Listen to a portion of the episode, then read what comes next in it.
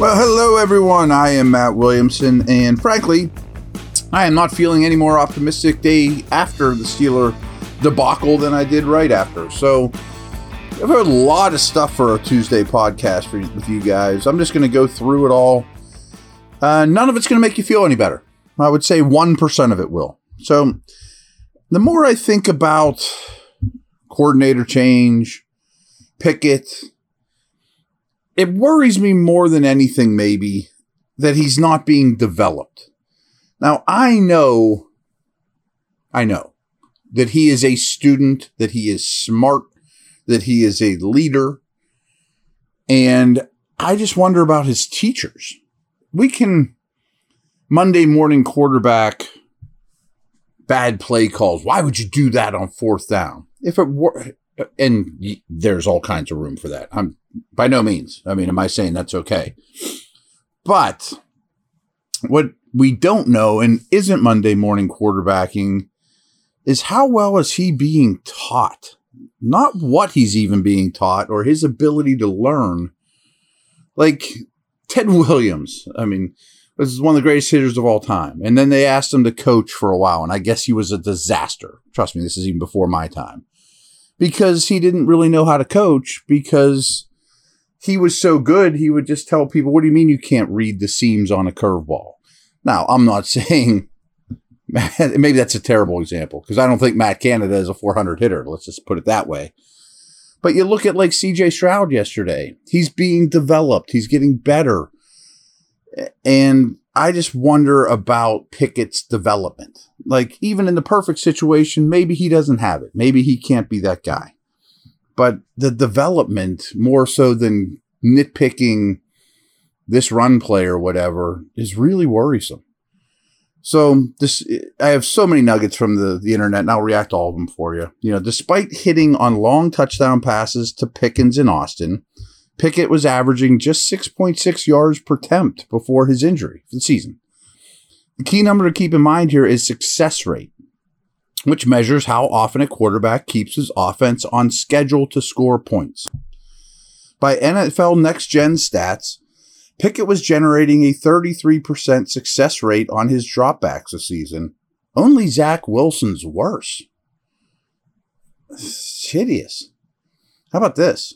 When a receiver is moving at the snap, Pickett is 4 for 10 for minus 4 yards and a QBR of 2.8. Hideous. You know, like we talk about all this Matt Canada motion and how good he is with that. When someone's moving at the snap, Pickett can't be worse. Some other stuff from the game. Houston gaining 39 yards on eight rushing attempts on the opening possession of the game. I mean, come on. That that's when everyone's talking about, well, we gotta stop the run, make them one dimensional. Yeah allowing the Texans to get at least two first downs on five of six possessions in the first half. They failed to sack rookie quarterback CJ Stroud one time. Didn't sack him once, of course. Hit him six times, but Highsmith had three of those hits. I knew I knew two. I wasn't certain about third. Highsmith played great. Najee played great. The rest of the team was embarrassing. Steelers had one possession in the first quarter. Ugh. When the offense did get four possessions in the second quarter, it ran 16 plays for 40 yards, punting four times. I mean, I don't even need to analyze these things to tell you how bad it is. I mean, it's really, really atrocious. The Steelers actually ran the ball well to start the second half. We remember that. They were churning along. So, as teams do, the Texans start bringing more and more people into the box. So, what do the Steelers do? They kept running into unblocked defenders. I mean, isn't that kind of we got him where we want him? We made him adjust. Let's hit Pickens on a post behind this, you know. Ugh. Little middle of the field throwing, yes, again, yet again. Kenny had 23 attempts Five were between the numbers against bad linebackers. Two completions for 11 yards between the numbers in this game. Two completions. He also, as I've said this a hundred times, I feel like I was ahead of the curve on this, but he needs to stop bailing from the pocket early. You know, like I brought up that fourth down play and I killed him, killed Canada for it yesterday. But Pickett runs right into pressure on that one too, and he does it a lot. And any play caller, and I'm not excusing Matt Canada, it makes it hard when a quarterback won't hang and execute the play when he's too quick to move. And it's a problem for him right now. It's shocking. Um, the more I watched it, Will Anderson really had a good day whipping up on Chuks. And Mason Cole might be unplayable at this point. I mean, he's not an NFL starter. Awful game for the Steelers' defensive tackles. No pressure from that group. None. Awful versus the run. Benton had a play or two that was exciting, but overall, awful day from the Steelers' defensive tackles. I mean, it's so clear that this defense needs, needs, as opposed to benefits from splash plays in order to be successful on defense. Can't just play it straight. Team keeps it close to the vest. Side note. So I said this like every Monday and Tuesday during the Duck Hodges Mason Rudolph season that the opposing upcoming head coach that faced that Steeler team had a really good D. Steelers did. It'd be coaching malpractice if the first thing you didn't say when you got ready for Steeler prep that week was if we don't turn the ball over, we'll win. And then say it 8,000 times between then and kickoff. It's almost getting to that point. If we don't allow defensive splash plays, if we don't let the Steelers take the ball away, sack us 43 times, we're going to win. I mentioned this yesterday, but I don't mention it again because I hope it's set in with you guys, but it's mind boggling to me. The Texans ran 69 plays. Only 12 of those 69 plays were on third downs.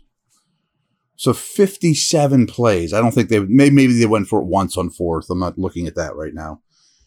So like 55 of their or 56 of their 69 plays were on first and second downs. Awful. Awful, awful. Um, I'm to take a break. I got a lot of snap count stuff here. I got all kinds of stuff to go through.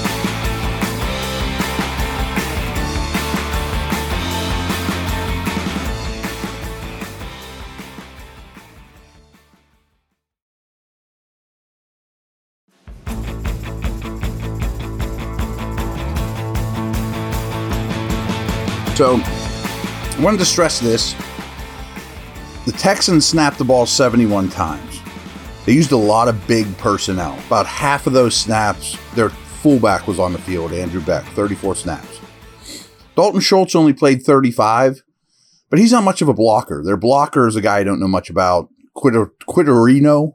He played 30 snaps as their blocking tight end. So between Beck and Quitoriano, they had extra blockers in this game a lot. And Jordan, who's kind of a receiving tight end, he played 14. The receivers were 54 for Collins, 51 for Woods, Dell 50, Metchie 16. Fair enough. I don't think there's anything super noteworthy about that. Pierce played 42 compared to 25 for Singletary. Boone came in for four. The Steelers' offensive snap counts Pickens played 58 of 59. Austin played 53 of 59. Robinson played 50 of 59. Boykin played six. They only got 30 out of Freiermuth, 25 out of Washington, and Heyward was out there for 15. In case you're curious, Trubisky played 10 snaps in this game. Warren and Harris split pretty much equal, 29 snaps each. They both ran 14 routes but Warren was targeted six times compared to Najee on those 14th route, 14 routes apiece. So here's some Freiermuth tight end nuggets too. Again, he played 25 of a possible 27 snaps in the first half. Playing a ton, great. And that's even a little more than usual for him. But remember, Washington and Heyward were both on the injury report earlier this week, so fair enough. Steelers stuck with 11 personnel over the rest of the game rather than putting Washington and Heyward on the field at the same time. So after Freiermuth left the game, they were only in 11 personnel. Ugh. I mean, again, it just makes you a little too predictable. The two were used interchangeable, with Washington on the field a little more often while Heyward ran a few more routes. That's post Freiermuth injury. This is a good nugget, though. Zach Gentry is currently on the Bengals practice squad. Maybe they go grab him. You know, that would make perfect sense. They could probably use him at this point. Uh, CJ Stroud posted his third consecutive game with 250 plus passing yards, two plus passing touchdowns, and zero interceptions, the longest streak by any rookie since 1970. Also became the first player in NFL history with 1,200 plus passing yards and zero interceptions over his first four career games. Good for him. He's really, really impressive. This was interesting to me. The six most used defensive backs from the Steelers the guys, the, the defensive backs that were on the field the most, the six of them, all were acquired in free agency or via trade, Minkah. So the six guys they used the most, none of them were drafted by this team. That mean they stink at drafting defensive backs? I mean, Edmunds would have been, he's gone. Porter's not out there enough yet. They ranked 28th in EPA per play allowed without pressure this season. So it goes back to big plays. Only the Chargers and Broncos have allowed more yards per attempt, and both those teams went up against the Dolphins this year. When they don't pressure, their EPA per attempt is basically the worst in the league. Steelers defense. Um, oh, this is bad. let me figure out an easier way. I'm going to come back. Well, okay. The first 15 plays of the game are usually your scripted plays. Ones you spend all week preparing, gathering information. The Steelers are 32nd in the league in EPA for their first 15 plays of any game offensively by a wide, wide margin after the 15th play, which isn't a magic play. It's not like, oh, after 15 we go off script, but still, I find this interesting. They're 20th in the league once they get out of that scripted area, that 15th play. Now, they may only script two, they may only script 20. I don't know, but still, they're 32nd in EPA across all plays. Combine everything, they're the worst EPA offense in the league. And by far the worst in the first 15 plays of the game. So here's some stuff from Warren Sharp has really gone out of his way to not attack, but analyze in a brutal manner, brutally honest manner, the Steelers' offense. Kenny Pickett threw 63% of his first down passes behind the line of scrimmage. Obviously, the highest rate in the league. First down, you're throwing the ball behind the line of scrimmage 63% of the time. He averaged 0.5 air yards, fewest of any quarterback this week. 11% success rate, 1.9 yards per attempt, and a very bad EPA. Zero first downs attempt gained over five yards. Zero first down attempts gained over five yards. So Warren also talked a lot about CJ Stroud and how he's going to handle the Steelers' pressure all week. And back to my nugget about when they don't get pressure. When Stroud was kept clean in this game, he had an 11.9 EPA, 0.7 EPA per attempt. Obviously, you know those are very, very good numbers. 63% of his passes were considered successful. Two touchdowns. 69 of his attempts gained at least 10 yards. All of those marks, five different numbers, were all top three in quarterbacks this week. Of all the quarterbacks was played this week, his EPA per attempt, his yards per attempt, his success rate, his number of touchdowns, his percentage of attempts that gained 10 plus yards when he wasn't pressured were all top three.